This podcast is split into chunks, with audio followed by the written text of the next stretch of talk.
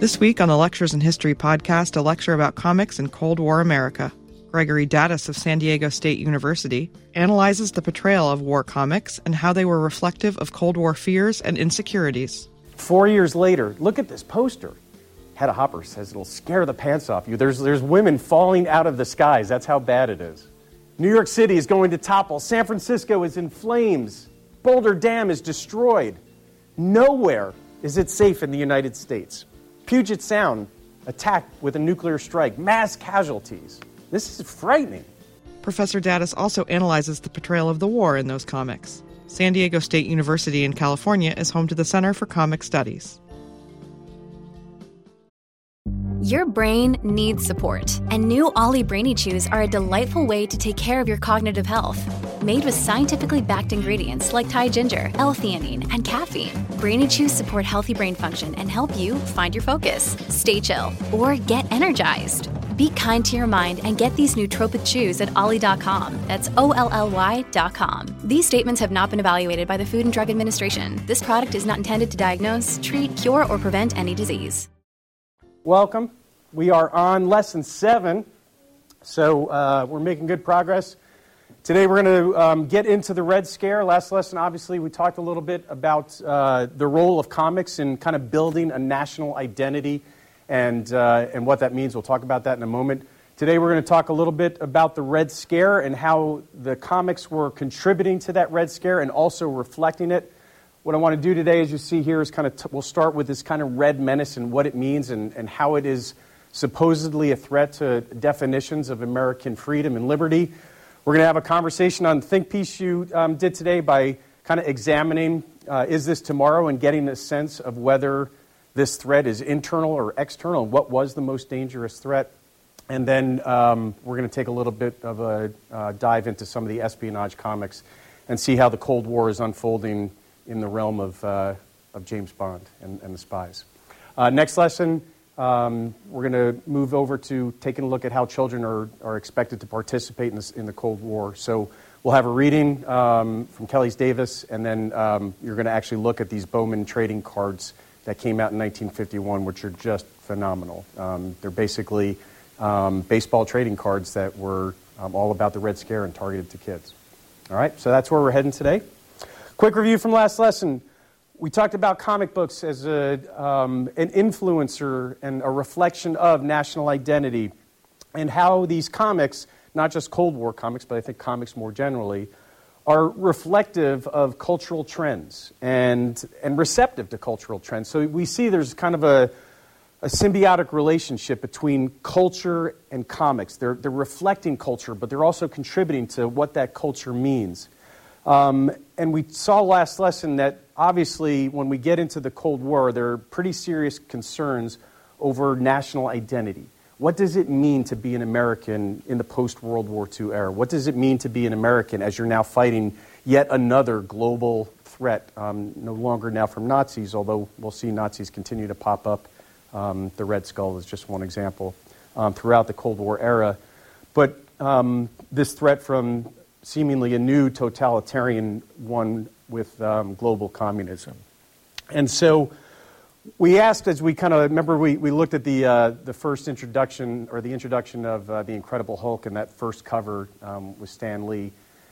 And whether these Marvel comics were reflective of American confidence coming out of World War II or American fears. And we had this conversation. We seemed to, to come to some consensus that it was both, right? That, that Marvel Comics, as just one example, are reflecting both a confidence in and fear of the Cold War and, and, America's relationship with the Cold War. We talked about some of the, the tensions between identity and how it's constructed, a larger national identity, and, and is it a consensus based identity, almost a coercive, forced identity of what you are supposed to be as an American, what you are supposed to do as an American and then these fracture lines between this kind of larger consensus national identity in the Cold War and personal identity, race, gender, are all impacted um, by these fracture lines of what it means to be an American fighting the Cold War and what it might mean to be an African American um, participating in the civil rights movement. And as we saw, remember that one um, panel we saw where um, the NAACP is helping out uh, an African American family in need, and the comic suggested that because the NC- NAACP was doing that, and because they were ostensibly influenced by communism, that the NAACP was suspect. And so clearly there's some issues here and, and tensions between how we're thinking about um, identity. We also talked a little bit about this important idea of consensus and what it means during this era, right? That for me to be an American, um, I just did this and just taps. Um, for, for me to be an American, I have to prove that I'm not a communist. And so part of identity is also not explaining what I am, but explaining what, I not, what I'm not. And the comics will help us do that. Um, but the myth of consensus is based on another kind of deeper myth that we talked about that Americans have this progressive mission to, to civilize, um, that these ideas of, of manifest destiny, if you will, that have been with us for, for decades and decades, um, are still being reflected in the Cold War through comics. Um, and thus, not surprisingly, national identity becomes politicized. And the comics will help readers, as we're going to see today especially, um, politicize those ideas of what it means to be an American. And then finally, we, we kind of delved a little bit into the Marvel superheroes um, with the introduction of characters like the Fantastic Four and the Incredible Hulk and Peter Parker. Um, and yes, with great com- power comes. Yeah, sorry, right? Got it, got it at least once, right? So if you're talking about war, at least once you got to mention Clausewitz. If you're talking to comics, at least once you have to mention with great power. It's in the contract. It's, it's in the contract. Um, and so how these, these comic book heroes themselves are embodying this nationalist, um, these nationalist aspirations and also this triumphalist culture, right? That the Fantastic Four are aspirational in, in, in what they represent, but there's also, as we saw, some concerns here, right? That, that Ben Grimm, as an example, is, is kind of a reluctant hero. Clearly, the Incredible Hulk is a reluctant hero. And yet, the culture that's coming out of these Cold War comics is triumphalist. Um, they express a moral certainty. Um, now, we're going to see as we get a little farther into the, into the course that crime and horror comics are definitely not doing that. And that's why they're going to be a target, because they're, they're offering, suggesting a narrative that is not triumphalist, and that there may be some decay within this American narrative, within American culture. And that's why folks like Fredric Wertham um, are going to attack them, besides the point that they're um, supposedly contributing to juvenile delinquency.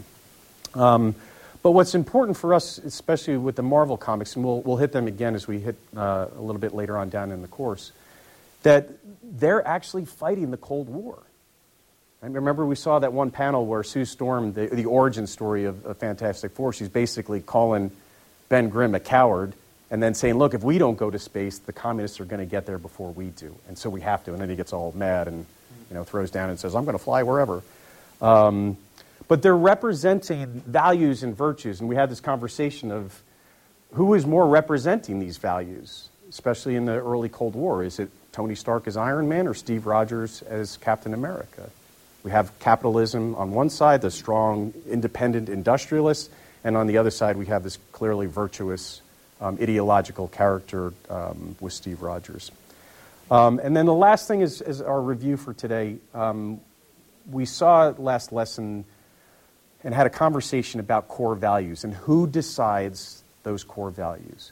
Who decides, who determines what it means to be an American? And how do the comics contribute to this question?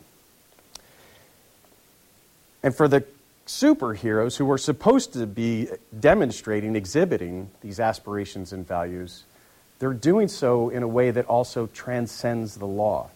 And so we had this conversation, right, of how do you represent a society's values if you're transcending its laws? These are vigilantes, aren't they? This is what the Civil War comic and then the more recent MCU movie is all about, right? Uh, who represents the society if you're not operating within its laws? And with all of this, obviously, is a conversation which leads us to today about where, from where the major threats come and how we define ourselves and how much of national identity is determined by the threats to that society. Which leads us to the Red Scare. Okay? All right. Any questions at all from our review from last class? Everybody good? Everybody understand what we did in terms of kind of setting this foundation, having a conversation about national identity, how comics are contributing to, reflecting to that conversation about national identity, and ultimately this conversation we had last lesson about how threats are part of that conversation. All right, everybody good? All right, we're off to the races. Everybody good here? All right, my favorite line from last night's reading, right? Um, Peter Lee says, after 1945, these commies, evil, godless commies, are looming large because the nation was sweat drenched in fear. What a great line. Now, it seems to be that there's proof of this, right? And Lee suggests, um, if we look at some of the evidence, that this is true. 1946, um, the Clifford Report, Clark Clifford is an advisor to the Truman administration, um, co authors a report called America's, America's Relations with the Soviet Union. And he declares the ultimate aim of Soviet policy is world domination. It's in 1946, only one year after we single handedly won World War II. Two years after that, 1948, a congressional testimony talking about Soviet espionage inside the United States, a systematic and substantial assault on the integrity of our government. Four years later, look at this poster. Hedda Hopper says it'll scare the pants off you. There's, there's women falling out of the skies. That's how bad it is. New York City is going to topple. San Francisco is in flames. Boulder Dam is destroyed. Nowhere is it safe in the United States. Puget Sound attacked with a nuclear strike, mass casualties. This is frightening. And it seems to be that, yes, the cities are under assault, and apparently people falling out of buildings. But so too are fundamental values. And this is the first question I want to kind of work on today. Is Lee suggests that fundamental values were at stake. And when you read a comic like this from 1948, The Plot to, to Steal the World, we've seen this before, right? Remember the little Stalin octopus? In that case, it was red. But here you can see Lenin, it's 1917. He's talking about um, uh, the revolution in Russia destroying all the liberties of the people, but that's not enough. Now we have to kind of create this communist world. And he's now, luckily, I guess the comic book writer and artist were there to, to hear the plot to destroy the world, um, is going to steal not just the Russian state and its people, but the world. All right, so how accurate was this? We discussed the components a couple of lessons now about Marxism and Leninism and what it meant and what it aspired to be.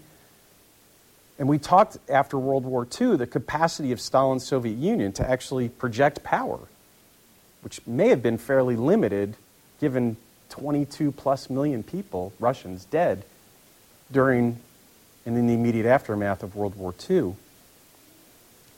So, were America's fundamental values really at stake here?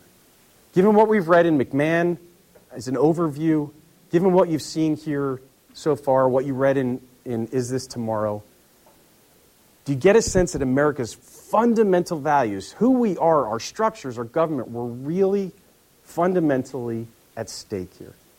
Yeah. Yeah, I, I would agree that they're fundamentals were at stake. Like it's evidence, like you see stuff like rock and roll popping into the picture, and there's this whole different like dynamic going in the world. But I just think that's like progression.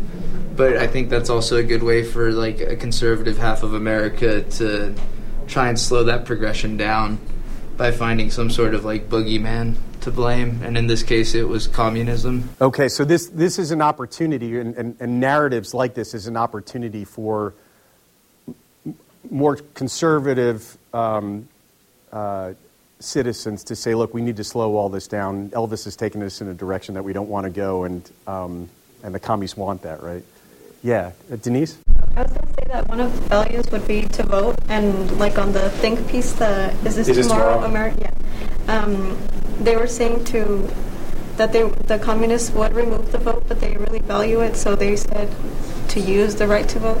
Yeah, so there's this is yet another example, right, of something that is clearly at stake, at least according to the comics, right? That if commu- if a communists take over American government, they're going to take away your right to vote. So exercise that right. And also, right, what's the best way for you to demonstrate that you're not a communist? Go out and vote, right? Yeah. Um, I think that the threat was real. Yeah. But I think that this not like the Soviet Union was like one single homogenous state, or it was Right, right. even like uh, like Mao's China. Even you know, especially as the time went on in the seventies. There were more radical people within the apparatus of the Soviet Union who did want. We need to. We need to get the world revolution Right, going. We can't. We can't let. We, if if we if we s- let it stay within the borders, it will die. It will Right, right, right. sterilize. It has to get out there. And we had this conversation, right, about the competition between the Soviet Union and China over who is going to be the leader of global this global revolution, Yeah, and should it be anti-communist or anti-imperialist? Yeah. yeah. Anybody else? Luke, and then Diana. Yeah, I think there's an element into which it might be justified, but I think it also, in a large part, it's a pretty convenient scapegoat. Like, Yeah, if you look yeah. at in the, Is This Tomorrow, a lot of the criticisms were of mostly American institutions like unions. Right. Unions were basically propped up in the comic as like basically communi- communist stooges ready to right, yeah. ready to act basically on the orders of Moscow and Yeah, without yeah, yeah. Without really any reasons of their own for doing so. There's a point where people are like, "What are they striking over?" And they're like, "Oh, we don't know." Right, right. It's in the comic. It's just because they've been ordered to by the Communist Party. But Yeah, and, and that's what I wonder, right, about, right? That it, I, I think we can come to some consensus that maybe a cultural value that we all share as Americans, if we even believe that that, that is a, you know, a viable argument, is that I think you can say there's a fairly independent strain in, in at least how we talk about what it means to be an American. And yet, these union folks, at least in the comics, they all kind of shrug their shoulders and like, yeah, we were told to do this by the communists, so um, we're just going to follow along. And, that, and that's why I think puts, that's what puts this into question, right? Are Americans that easily duped to believe that communism is the absolute right way to go after 100 plus or 50 years of just democratic institutions? And was it going to turn that quickly, especially after World War II, right? Dan? Yeah, I think they're looking for someone to direct um, or to make an other of, almost like Yeah, the yeah. Germans did just before the World War II. Right. Um, they're looking for a way to unify the people and or the American people so that they'll give them their support when they go to all of these wars and to Right. into uh, Vietnam, into Korea, and you know.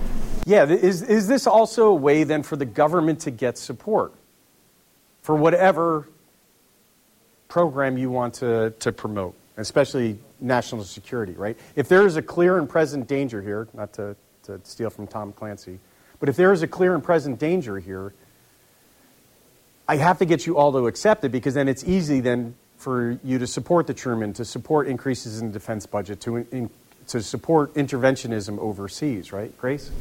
That's like exactly what I was going to say. I think that it's fine. It's fine. Um, I think that I'm not sure if the threat was real, but I think to a certain degree they thought it was. Right, right. Enough for those like key intrinsic American values like religion, and even in um, Is This Tomorrow, like guns were discussed. Right, right. Like uh, education, uh, motherhood, all those things being at risk for communism. Yeah, this raises a really important point, right? It, is it just as important to believe there is a threat as it as there is an actual threat there? And, and what I find fascinating with this is we're trying to separate here, or young readers are trying to separate fact from fiction. And how do you do that?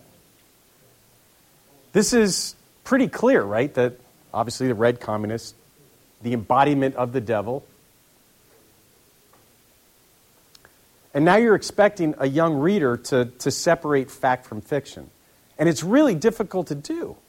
If you think about a nuclear Soviet Union and the quote unquote loss of China, Hungary, Berlin, Korea, how do you do that, right? And so I think Grace is right. If, if, you, if you believe in the perception of a threat, is that just as important as the threat itself?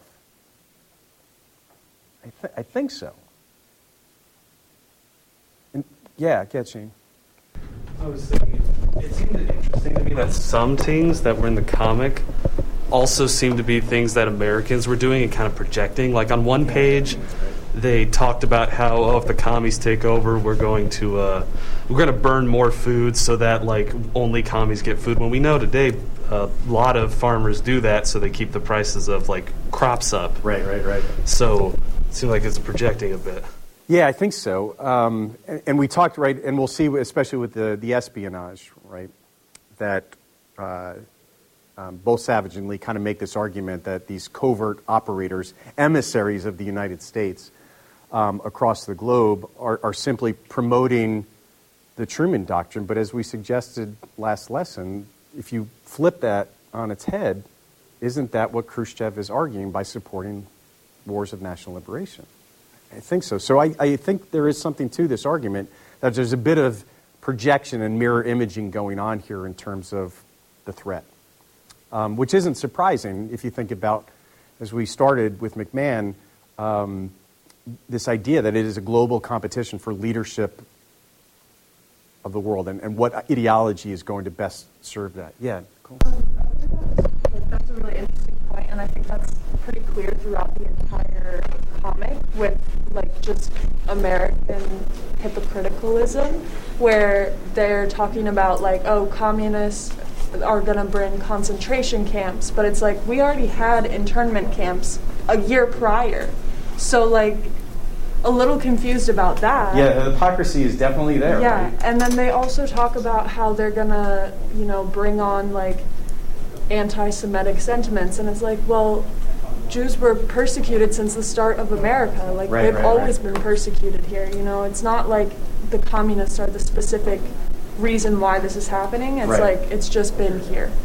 Yeah, I, I think, and again, I think it's is is it an opportunity to use this threat, this face of evil, as a way to promote your policy, right? Carlos? Satchel? So, coming from the fact that we just got out of World War II, we just lost a, a, our near peer adversary, which was Japan, right. and the uh, Axis powers at the time. Like, uh, communism was like the biggest, even like what you would consider near peer adversary at that point to challenge our institution. Like they challenge our institutional values. Right, right. So that, like, even in the comic, it's, it showed like a slippery slope like argument to kind of push those things are like if we let protests start happening, if we let these things start happening, that then eventually we're gonna buckle under that pressure, even if that, that threat it's not necessarily there. Yeah, yeah. Yeah, I think so. Absolutely. Satchel? On the topic of hypocrisy, found in like is this tomorrow the the commandments at the end that they put forward right, right, and, right, and, the things they said were very like they're like you need to be critical, you need to read things, you need to think, you need to be tolerant. But the whole comic is them just demonizing and generalizing communism as this evil evil thing. But they tell people to be critical and think for themselves. Right. Yet they're kind of implanting this idea into some into people's heads. And I want you to embrace your individualism, and I want you to be able to, to choose your religion, choose your your political identity, but just do so in a way that makes sure you're choosing the right thing, right? Yeah. Denise, and then Christian. It was interesting how, um, on the commandments, like he said, that one of them was to be tolerant of other races, religions, and nationalities, right. and to use your right to vote. But they had been intolerant of African Americans, and they had removed their right to vote and stuff like that. Even though it had ended by then, like the grandfather clause and things like that. Yeah, they're still the we're still kind of working through some Jim Crow laws, exactly, obviously. Yeah, and they still, you know, the groups of people were still marginalized and couldn't exercise their right to vote when they were in the U.S. So yeah, yeah, it kind of reflected you know, the lynching and everything and the starvation, they were all putting African Americans through that. But Yeah. now that it happened to white people, it was suddenly dangerous and cruel. Yeah, so I, again, I, I think this is important for us, right? We, we're seeing the construction of a threat that rests on some pretty basic hypocrisies, right? Um, and again, if you're thinking about, as we, we did early on, who's the main audience for this? You're asking young kids a lot here to kind of work through what's real, what's fact, what's fiction. Christian, then Garrett. Um, I think that uh, I think the, the calls for hypocrisy are a little bit overblown. Okay. Considering, you know, like when, when the Soviets did a camp, they killed fifty thousand people in it Right. at gunpoint. You know, like it, it was. A, I remember there was a movie in the early '90s. There was it was a submarine movie, and there's a part where they're on the boat. It has Harrison Ford, I think, another actor, and they watch propaganda films about you know uh, blacks in America Right, getting right. beat. And, and you know look at this uh, they talk about all look at the hypocrisy it's a very standard line from the, the Soviet you know in terms of game plan to, to Yeah, yeah. call the other person a hypocrite Absolutely. and, and, and, and to distort the truths and the facts uh, extensively because the Soviets did use ethnic and racial disparities. The communists did do that. That was a huge part of doing that in, in any area. Divide and conquer. It's a standard deal and make them all. And so again, I, I think what you're saying here, it, I forget who said it, but it, you're seeing a mirror imaging here on both sides. Both sides using this almost, almost the exact same tactics, right? Divide, exterminate religion, or you know whatever that, however you just decide to define that. What is America doing compared at all to the Soviet Union? Well, I think a matter of scale, right? That if you're interning Japanese Americans solely based on race and solely based on fear, That was awful. That was absolutely truly awful. Yeah, is it a level of scale difference? I think you might be able to make an argument of that. But I, I think what's key here is what the comics are suggesting is that our values, our ideals are supreme, and yet we're also engaging in behavior that is kind of suspect and not living up to those ideals that you're seeing in comics like this, right? Garrett? Um, on like the topic of like divide, in the first couple pages of "Is This Tomorrow" is saying that with all the communists that were like in New York, saying that um, like they've done a very good job of making like different classes and religion like hate each other. Right, and right, so, right. Like, seems like the communists, if it wasn't for communists, then we wouldn't have classes hating each other. Everything would be peaceful. But it's like, even though they may or may not have been communists that were doing that, like all this turmoil is still going on in America. They're just trying to push all America's problems on So there, there's coercive, again, coercive co- consensus building here, right? If you speak out against class inequality, well, you're clearly being, you're clearly exhibiting communist behavior, right? If you're speaking out about um, issues with civil rights, clearly you've been infiltrated by the, by the communists, right? And so there is this kind of coerciveness to the storyline here, which I think is important as we're working through how do we define identity and how do we build consensus so we are unified against this global um, threat. And because there is a global threat, we need to involve heroes. And so that's why this, this medium for us works really well. By us, I mean you know, young, young readers in the 1950s that if you are having a bit of a trouble as a young reader separating fact from fiction, what is absolutely enticing is that this is a global struggle against a godless, evil threat, and we need heroes to help us out. Is Tomorrow is in, at the end, that final page before the Ten Commandments, it's definitely making it seem where, like, it's enabling the reader to, like, be that hero by, like, step up, take your place, like, defend Yeah, your yeah. country, and, like, then we can prevent this slippery slope. Like, Right, if right. you never, like, fall into the fear of communism, and, like, or still fear it, but, like, if you never give into it, then, like, we won't go down that path. You can be the mighty Thor's sidekick in this fight against global communism. Yeah, it asks you to participate. And that's one of the things, that's what we're really going to dive into next lesson is the implications of asking kids, young kids, to participate in war. I mean, this is another question I think we need to ask ourselves. Is the United States at war right now? By now, I mean, you know, let's say 1948, 49. Yes, by the time we get to 1950, we're, we're, um, we're in Korea. But is the United States at war? And if we're kind of asking kids to be a part of this, like Julia said, to participate in this conflict, which has global ramifications, yes, it's appealing from a marketing standpoint, and publishers obviously want to sell comic books, but it also I get to have a cape. This is awesome, right, Sean? I we are indeed at war, but it's more of like a cultural war in Yeah. essence. I mean, the comic books literally paint like communism as the antithesis to Western values and Western society, especially in that religious aspect. I mean, there's a line where like I think one of the subversives literally says, "Here goes the greatest like what trash ever written, the Bible," and then Right, right, it right, right, right, into right. a big ball of flame. Yeah, yeah, like they, it's so to the point and blunt. It's almost comical, but at the time, it really brings home the fact that we're fighting literally the antithesis. And notice the language here. And again, you know, we, remember when we talked about we uh, we read um, uh, Earl's piece on on the importance of you as a reader participating in comics, of filling in those gaps. That when you you move from panel to panel, the artist and the writer are asking you to participate when you turn the page. When we looked at um, um, um, Master Race, right? When we, we were, we're on this tier of the panels and we're in the present, and then now all of a sudden he's asking you to participate as we go down to the bottom tier, and now you're in the past. He's doing, in this case here, right? Stan Lee and Jack Kirby are doing the same exact thing. They're now taking you into, in this case, the Peking, Beijing headquarters, and you get to spy in on this communist who are saying that communism is the mightiest force in the world. And as long as we defeat, destroy the hero protector Thor, we have an opportunity here to shake Americans' morale or the Western powers' morale.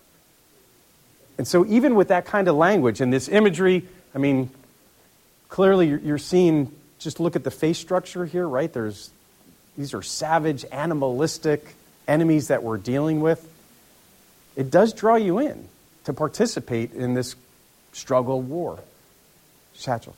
On Sean's point of communism being seen as like the antithesis to Western society, I would even say they paint it as the antithesis to to good. Like it's just it's just plain evil. Like it's not even it's not even that it's compared to Western society. It's just compared to heroes. It doesn't get any more. I mean, there's not a lot of room for interpretation here, is there? This is communism.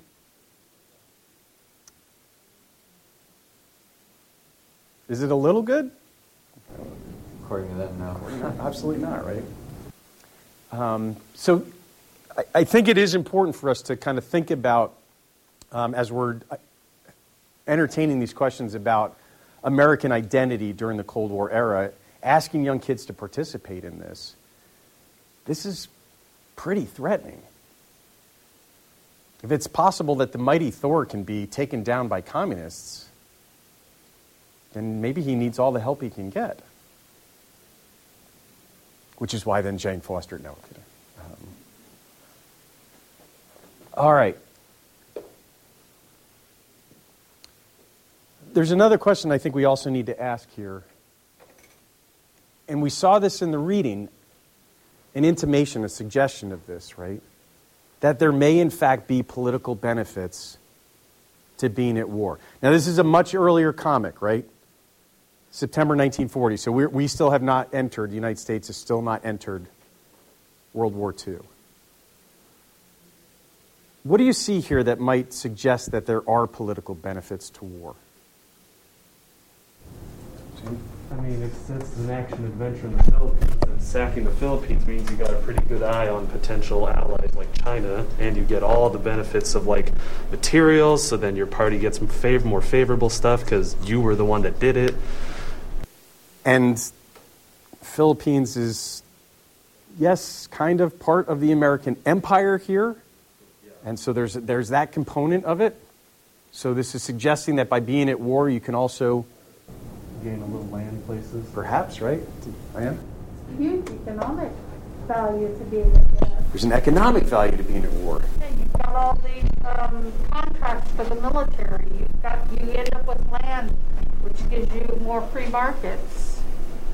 Um, you know, it just goes on and on. And we on. talked about the, the, the very um, present concerns in the, in the immediate post World War II era that it was World War II that took us out of the Depression rather than FDR's policies, right? And so, a very, um, among political circles, a very prevalent concern that once we got into a post World War II peacetime era, we were going to immediately drop back into um, an economic crisis and back into the depression. Um, Julie, did you have something? And then Dave? Yeah, so at the beginning of the reading, I think they like straight up say like the time to like make these changes is like when you're in crisis because the people are looking for stability. They might be open to looking for something new. And so that's a definite political advantage if like the people that you're trying to persuade are in crisis. Then Right, right, right. You have an advantage over that, yeah. Absolutely. Do you get, do you get to demonstrate your powerful benevolence? Yeah, you get to make up your solution. You, like, and you get sides. absolutely, and you get to make up your own solution. Good, Dave.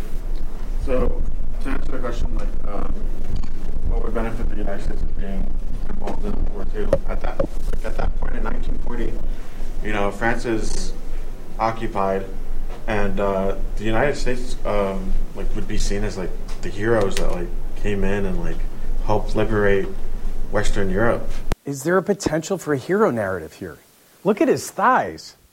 This guy is this guy is doing squats, right? But there's also something really scary here too, right? This kid's a baby and he's on a Gatling gun for God's sakes. Sean? I do think it's very important to notice like how Uncle Sam is depicted in the comics, especially in regards to war. I mean, like historically, how Uncle Sam is depicted is the the nature of the nation at that point in time. And if he's in war right now, like you said, he's looking pretty strong. He's happy. He's literally beating people up, and he's like larger than life. Right. So that's to say that America in a war is strong, united, healthy, and just in its element. Yeah, absolutely. So do your squats if you want to defeat communism. Um, but there's a problem here, right? That, that in this case, it, the enemy is visible. When we get to the Cold War, we're not so certain, are we? And so I think a key question we have to ask ourselves is as you were going through the reading, then especially when you got into Is This Tomorrow? was the communist threat more internal or external? So, what do we see here first? So, this is obviously a caricature, 1961, of Nikita Khrushchev. What is this godless communism suggesting here in terms of what we're seeing in the comic? What are some of the things you want to pull out of this? Luke, and then Matt. I think it's highlighting kind of like a two-faced nature of communism, where in all of these cases, Khrushchev's either extending money or the olive branch Right. on one side, but he's holding a missile and a whip uh, in his other hand. And so I think it's trying to express that regardless of what the face of communism is that it's presenting, they're making an argument that its true nature is destructive and subversive and dangerous, and, And that it's deceitful. And dece- yeah, exactly. absolutely, right? Matt? Uh, yeah, I agree with Luke, but um, I, I liked what it said at the bottom, where it's like, in its wake, communism has left a trail of murders, lies, and misery, a kind Yeah. never seen before. And it's just like, it also says, um, like, and I saw this as a common trend amongst, like, there was another source earlier that was published by the same Catholic group that published Right, the, right. the Cat- act- catechetical guild, right? Yeah, the Yeah, catech- yeah. I can't, I can't say it, but It's yeah. catechism and then catech. It is Yeah, hard, right? it's Like, a weird Say word. it five times fast. Yeah, but that group and like a bunch of other Catholic groups seem to be like constantly pushing this on children and like really like trying to get their heads into this thought process of like screw communism. If you are an atheist, does that mean that you might also be a communist? That's what these, that's what these, are, these comics are suggesting, right? So the way to burnish your credentials as an American is to, to be religious, to embrace religion, because that's a great way for you to demonstrate tangibly that you are not a communist. Communists don't go to church. Where's the line? Where is where is where is the actual disinformation or Khrushchev did do all these things? I mean, the communist like like even with the material that we read last night. I mean, the process by which com- countries went con- was a similar process. I, where where is the lie in so far? any of the propaganda I've heard? Now I understand that some of it is hyperbolic or whatever. Mhm. There's hyperbole. There is propaganda. There is a confrontational war going on, like a cosmic one, really, between two polar opposites. Yeah, yeah, yeah. It's a good way to put it, right? A cosmic. Yeah, yeah. You know, it's more than just the, the material. Uh, but, but that's what happened in the Soviet Union. That's Yeah, what yeah. happened in communist China. That's what happened in uh, uh, uh, Uganda Mm-hmm. with Robert Mugabe. It was a prosperous, wealthy country, Mm-hmm. and then he assumed power, and it became there was genocidal, and the country fell apart. I mean, the same thing. He pitted the, the ethnic groups against each other, be it the black tribes or the Mm-hmm. or, or the whites against the blacks and the, and, and everything else, and it, or you any number of places. I mean, the Americas wasn't that great either. We had the banana republics. Right, right. We we we we we cooed people as well, but this this is a part of like during our the era of our class in 19 what 61 or 2 Saul Alinsky wrote his book Rules for Radicals. So this is this external threat is real. Okay. Carlos and then Shane. Well, adding on to that, I think that that's where the, the huge issue comes with the internal threat, like building an internal threat, is because there was a basis for having this fear of communism. They could see like there was like solid proof, there was anecdotal evidence, and you know that they that it was it could be that bad, and Yeah. because of that, they saw a small issue that could that could potentially become a bigger issue, and they decided to try to stop it at the lowest level possible. Mm-hmm. Good, good. Shane and then Taylor, and then I want to come back to what Christian said. Uh, two things. One, I did also notice when he's looking towards the east, he's trying to get peace in his own region, and then towards the west, he's trying to blow up and Very stuff, be aggressive. Very nice. Uh, I also found uh, my. I showed a lot of this to my Russian spouse. They just laugh at so much of this. It's so like out of proportion, blown up stuff. I mean, they had the same things. I mean, they called their mom and they're like, "Oh, they Why did you leave behind a trail of misery when you were raising me? Pretty much, it's like they had the same things we did. That's so cool. Right, right, right, right. Yeah. So it was really interesting point of view. Yeah, it is interesting. Taylor? Um, to kind of Christian and Carlos's points, right? I think it started definitely as a very valid, like external threat. Uh huh. Um, but especially when we look at is is this tomorrow? Um, I think we really kind of used some fears that Americans had in in order to kind of like create an internal threat or Yeah. make it at least like add to the perception that there was an internal threat to democracy in the United States. And I think this is seen especially in Is This Tomorrow through the use of like depression era imagery, dust bowl imagery. Right, right, right, right. And then also you have like comparisons to World War II Nazism. Like even on page three, I think it was, there's like the armband uh, of the communists with like the sickle and hammer. Right, right. It fashioned just like the Nazis wore. Um, so I think they purposefully crafted some of that messaging to the audience that For- grew for- up in an that- era I full of fear of like actual historical events. Yeah, yeah, yeah. And that to me is the key question, right? Is where is the lie? Is a great question. But for what purpose is this being sold, right? Is it for is it for true national security purposes or this is an external threat? Is it now a way for whoever's selling this message to say, well, we need to look at the internal threat because the external threat is now seeping internally. And that's where I wonder how we determine the level of threat. Is, it, is, is this imagery a lie? Or is it a problem of degree, right? Because what, what ends up happening then is this same comic from this communism, or this godless communism. Take a look at here. We're now taking you through an, an educational description of, of communist cells. And in this case, um, we can see the evils of librarians. Um, because she's at a public library, he's at a, um, a university teacher. Thank you, I'm a communist. Um, the labor union, who talked about labor unions earlier? Here's a, a labor union librarian who's now in it. Um, and then I have received orders to go to California, um, and clearly I obey because I'm a communist.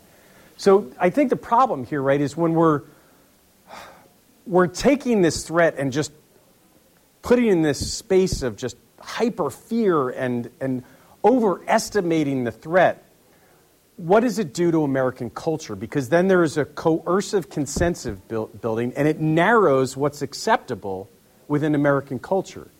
Because the external threat seems to be causing an internal threat. Luke? Um, yeah, I was just going to say, like, they warned in the comic that uh, read that it's like all it takes is like a small group of communists to take over. A cell. Yeah, and like the fact that there was a party in a lot of these countries, like contributes to the fear. Yeah, absolutely. Luke and then Diana?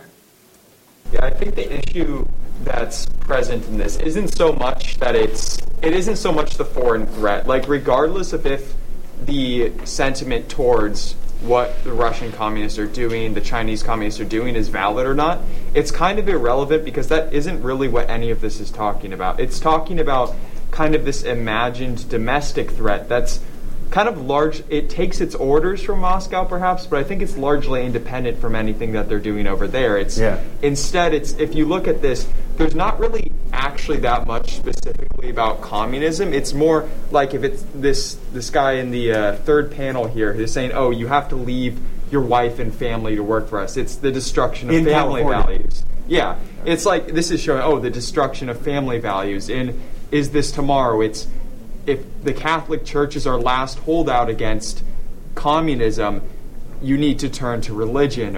And Right. so I think And, and you are on the front lines of this war. Yeah. You and your family are active participants in this war. And again, I think what that does is it narrows what's acceptable in terms of participatory democracy. Diana, Nicole? This is also the same time that they were doing the Senate or the House uh, Un-American. HUAC, right. Un- Yeah. Un- Un-American Activities Committee. Yeah, Right. with McCarthy and all. Yeah, And- yeah. Uh, uh, this is a little later. This is 1961. Those hearings are happening in the, the early 50s. they started Um, but in the it- you're still seeing a little bit of leftover of, of you know Red Scare McCarthyism. Absolutely. I think it's very funny. This has nothing really to do with this conversation, but I think it's very funny that um, these comics where they show like the communist takeover of America, as he was saying, is like it's just a cell of people, right? It's just a small group of people. But then when you read the comics that are like Americans defeating communisms, it's like oh, it only takes like two people to defeat like Right, right, right, right. people. So it's just very, it's very But there, there's a lot of, I'll get to you in a second, there's a lot of insecurity here, too. Um, in this, from 1951, how Stalin hopes we will destroy ourselves, the argument in this comic is an economic one. That if we don't control our own inflation, we're going to economically bankrupt ourselves, and that's going to contribute to us not being able to fight this global crusade. So there's a meshing here of threats, right? That the external one, and in the case of the comics, there's a belief that every it's all inspired by by Lenin and, and his followers. Um, actually, Lenin is probably still alive in most of these comics, but Lenin and Stalin and all that um, are are puppet masters for the world, and because Americans, some, are not strong enough to stand up against this threat, they're willing to potentially undermine our economy. They're willing to, to join trade unions and infiltrate and um, you know, turn folks away from capitalism towards socialism within trade unions. They're willing to turn libraries and places of education into propaganda sites. And there's a lot of insecurity here.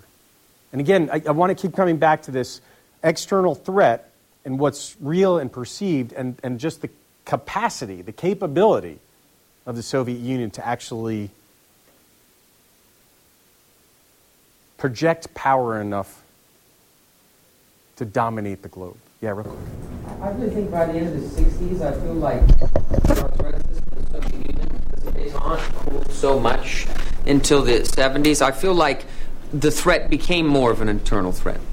Because Marxism is an ideology with a com- very compact, it's got an end times thing like any religion or something. It's got it's got people, no- scholars, knowledgeable, all of that. It, it, it does want to get rid of the family. It does want to get rid of the church. It does want to. It, I mean, it's in it. Read the Communist Manifesto. The destruction of the family is required. Yeah, but remember what we talked about, right? There's a difference between ideology and, And how that ideology is interpreted by, by followers. And I'll talk about this in a moment because the comics are also going to, to weigh in on this. say I got you. Americans would say, well, why would we even want a communist party, even if just as an experiment in political Right, right. freedom? Because end goal in communism is And, and that's why that's I think you're exactly right, and that's where I think the, the comics kind of overestimate because I don't think there were many Americans that were willing to experiment with communism. And so was it really was this really a threat? Right? How many librarians across the nation were really willing to participate in communist cells? They're always censoring the books now. That, that- they don't get any orders. I mean, it's just as well that they get they talk to the Kremlin once a year. Yeah. They get their sign up. We did. We, they did send spies. They Uh, did. Go watch any archived interviews of spies No, from I the got you. 90s. I- Again, know. though, I, I, I want us to think about the importance of, of threat inflation here Oh. and what that threat inflation, what are the consequences and implications of that threat inflation? Satchel. I think on that point that at a certain point the the hyperbolization of communism becomes something that goes past what the actual threat is as to reduce the like the problems that America is facing at home. Because this is a point where there's a lot of social tension right. between class, race. I mean, just there's a lot of problems in America. So there's a point where it's not even that this is a threat, but if we recognize this threat, it'll take people's minds off of Yeah. the conflicts at home.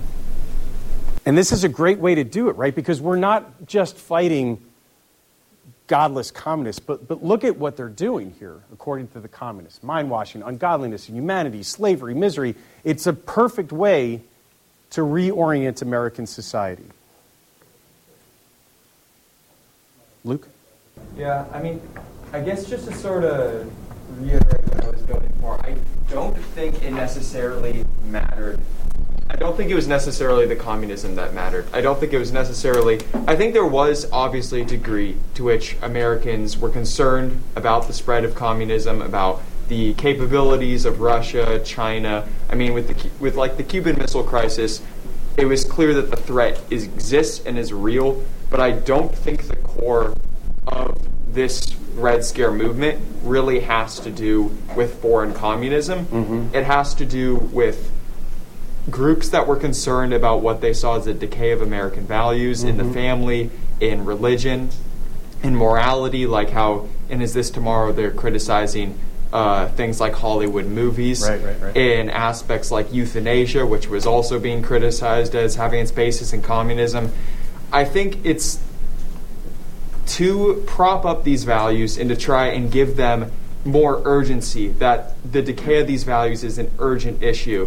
I think connecting it to something that's kind of, while it does have parallels, while Marxism and communism do have tenets that include uh, the destruction of family, religion, etc., I think it is largely separate in that it's a convenient scapegoat to create a sense of urgency in maintaining these American values How- and how you define them, right, these right, right. American what they perceive as these American values that are on the decline. So I don't necessarily think it matters too much how big the actual Soviet threat was to the people making As long as it was being depicted comics. this way, you could then argue for support of, and then pick your. I think it, it really could have been anything. Okay, interesting. Shane?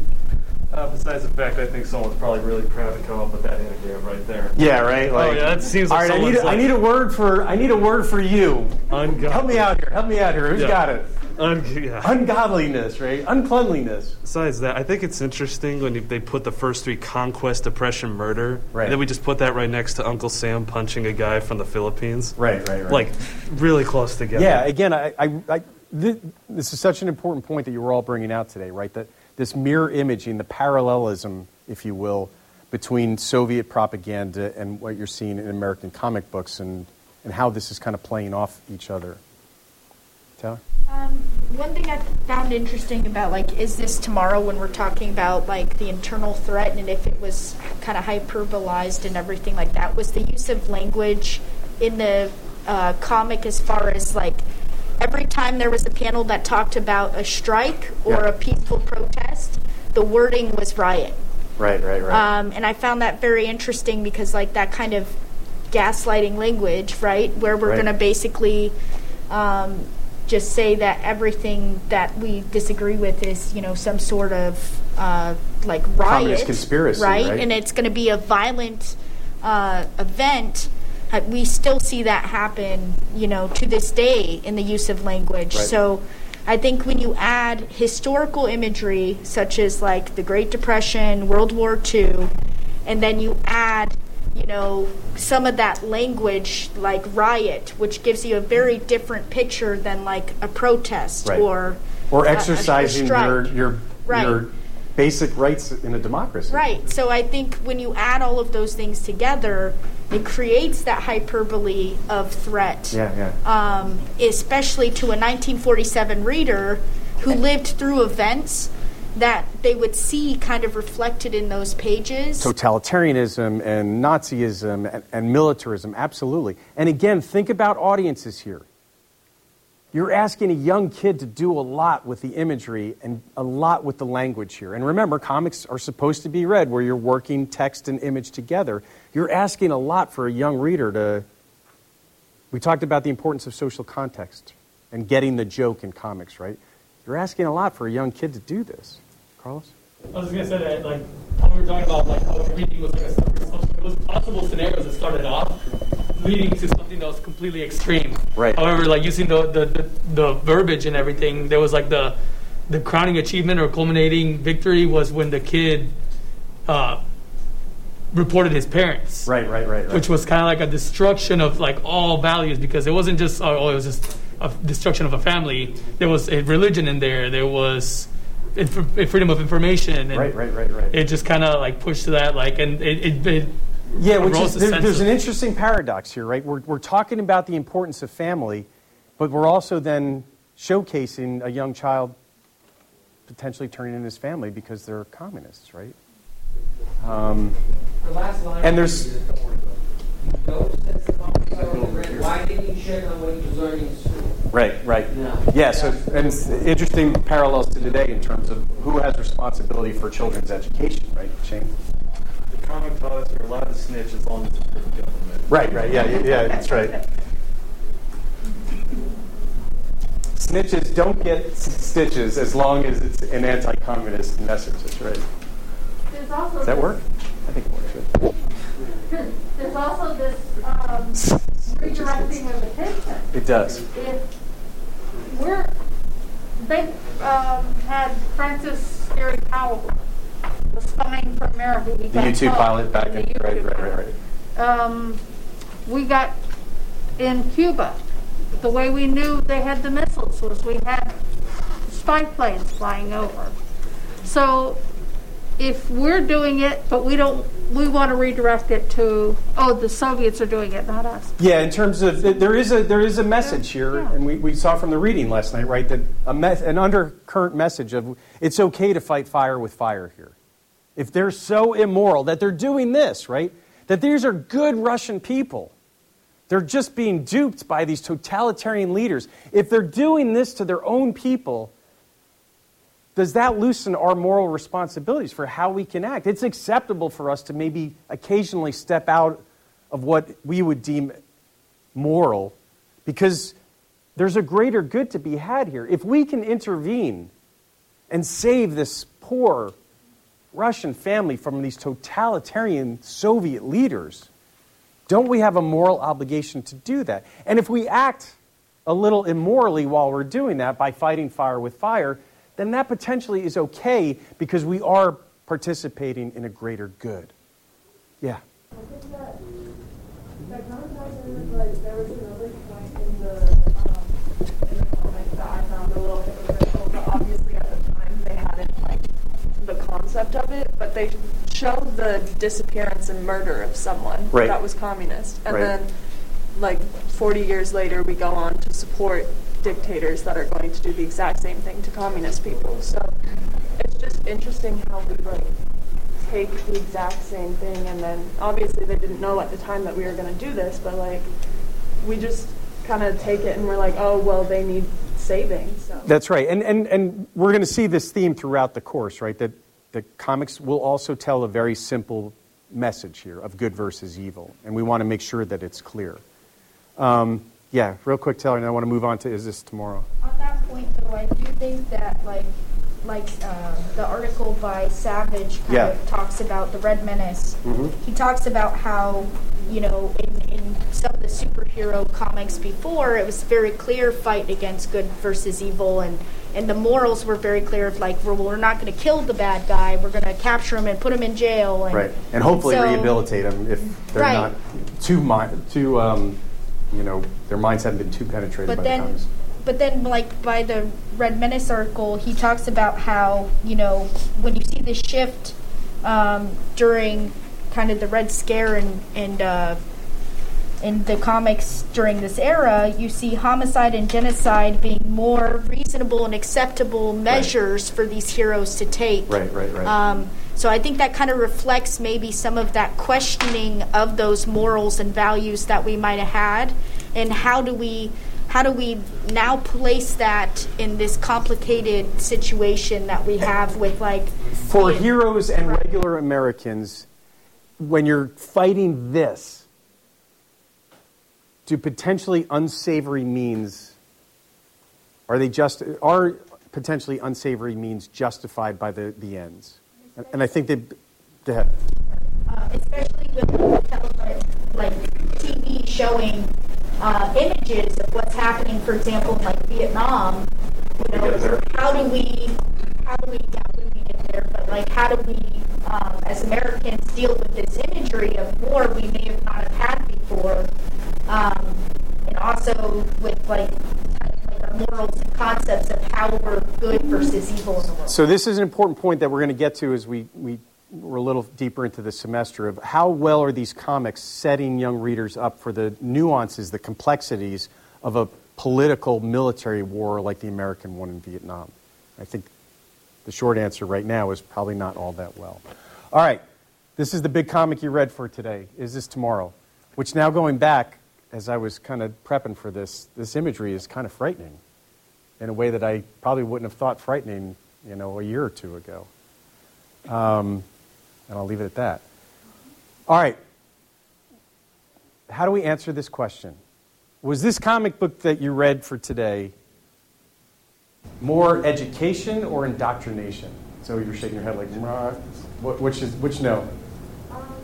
I, I would go with indoctrination. Indoctrination. How come? Because it opens up I, what I would consider a form of fear mongering.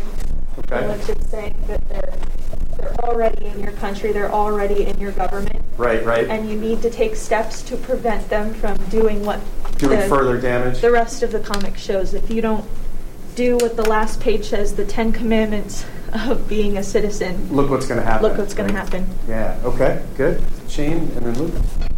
I also found it interesting that we said this was made by a Catholic group, and the, persecuted, Right, right, right. all sorts of stuff. And then they even give like a commandments at the end, like the Ten Commandments of Not very subtle. Christianity. Not subtle at all.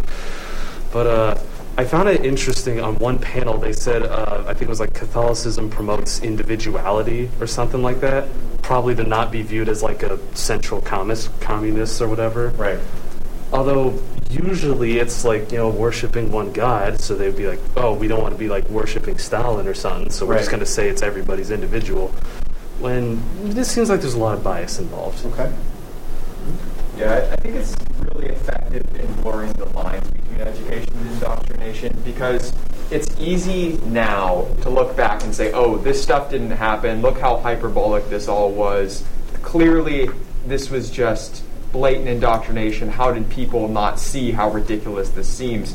But in the moment when you're at this time, it says like in in the introduction and in the conclusion of the comic it's like these are all things that have happened across the globe to s- start communist revolutions in other countries this has all happened before it's presented very much like education and if you're a kid reading this do you really have any means of going in looking at the, what the truth is or you, are you going to take the word of something that seems to know what it's talking about and is pretty adamant about it Or when we get to comics like this, the espionage comics.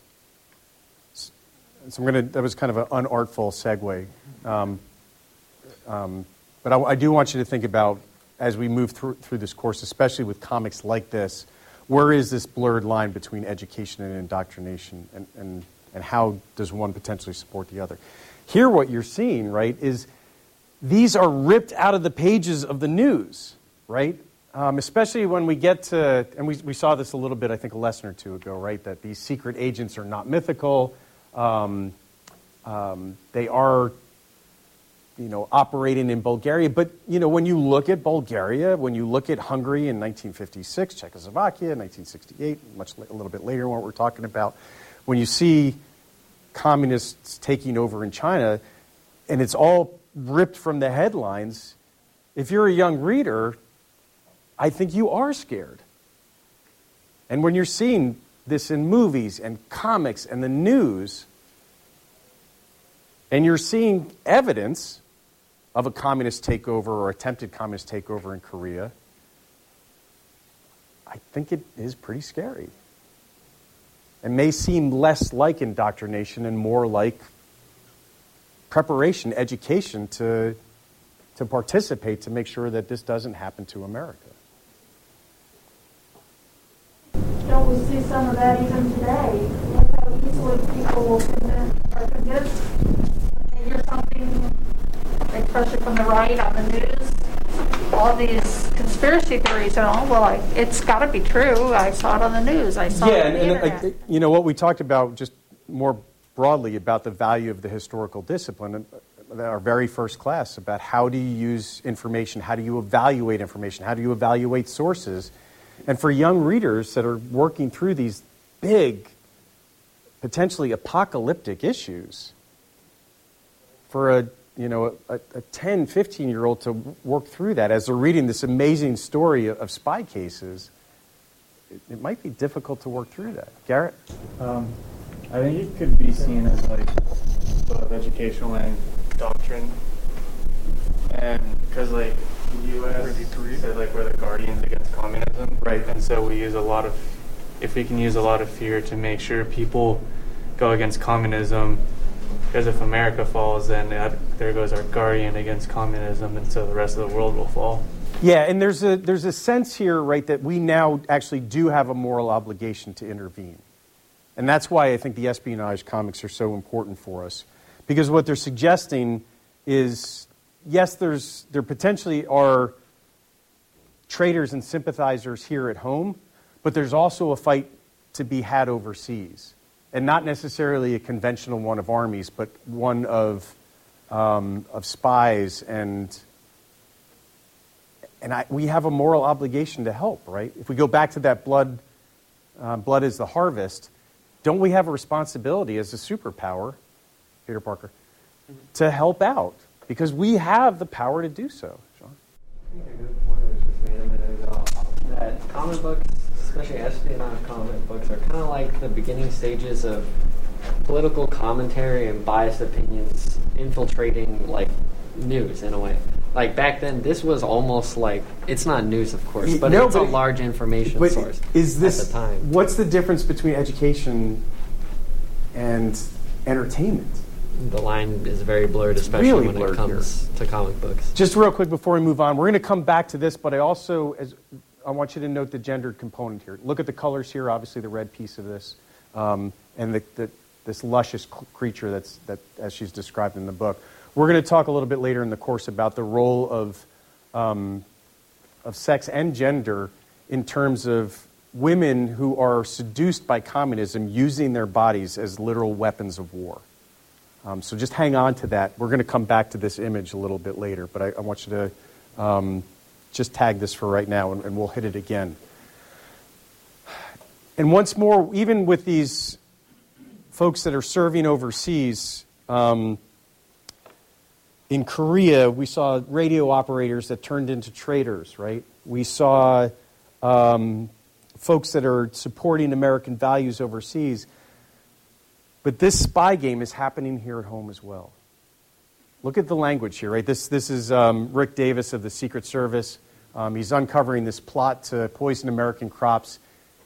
And Karloff comes here. He works with you American pigs who he hates, but it's all worth it because he's right on the cusp now of unleashing his plan. There's a lot of fear here, a lot of insecurity. And I think, I think Sean's right. We, we kind of have to work through the blurred lines here of entertainment and propaganda and information. And think about how the readers were trying to work through that as well. And obviously, we're not operating alone.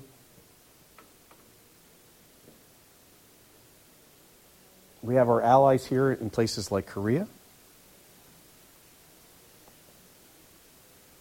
Notice the language here in terms of our, our uh, agent Kent throttles our North Korean agent and then is told by an appreciative ally that, hey, thanks for giving us democracy. I promise you we're not going to give it up. So there's a sense here, I think, too, of responsibility among our allies, of being appreciative for what Americans are bringing to the table. And that same language applies overseas. You all, pick your place, in this case it's uh, Romania, have to be united against the threat, just like we are at home. And look at the language here. Don't you realize the Reds want people to split us up into factions? Don't make the same mistake. Yes, Hutch. I find it interesting how dialogue is very there's no, there's no room for any interpretation right. at all in any like it's very interesting that they don't they're just forcing everything they they want down people's throats. Yeah, look at the language here. This is let, let's do this real quick. You're not alone anymore. What's he saying here? We're here to help. We're here to help, but this is a global fight that we're all a part of, but we're here to help, so be appreciative. Every freedom loving person is in this fight. Do you have a choice to participate or not? If you don't participate, what are you saying? That you hate freedom. Don't you realize what the Reds want to do? Come together. Be unified. And anybody that is not unified, that has an, a voice outside of that established consensus, is a threat. And if you don't, you're, you're actually going to lose to the communists, and that will be bad.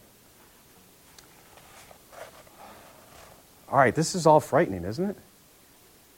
This is a really frightening picture of the Red Scare and the potential for what it has to do, not just to Americans, but to the entire freedom loving citizens of the globe. And so, when we had this conversation last lesson about the importance of comics contributing to a conversation about American identity, this has got to be a part of that conversation. It's what we aspire to, but it's also what we're afraid of. And when we get to the next lesson, we're going to see it is so frightful of a threat that we have to get kids involved. Children have to be a part of this fight. They have to be indoctrinated into the message here because they are the future not only of our national security, but of the entire United States of America, if not the globe. All right, we good? All right. Well done, everybody. We'll see you next lesson. Thanks for listening to C SPAN's Lectures in History podcast. If you're interested in hearing more history, check out season two of the Presidential Recordings podcast. The second season focuses on taped conversations between President Richard Nixon on topics ranging from the Watergate scandal to his nominees for the Supreme Court. The Presidential Recordings podcast is available wherever you get your podcasts.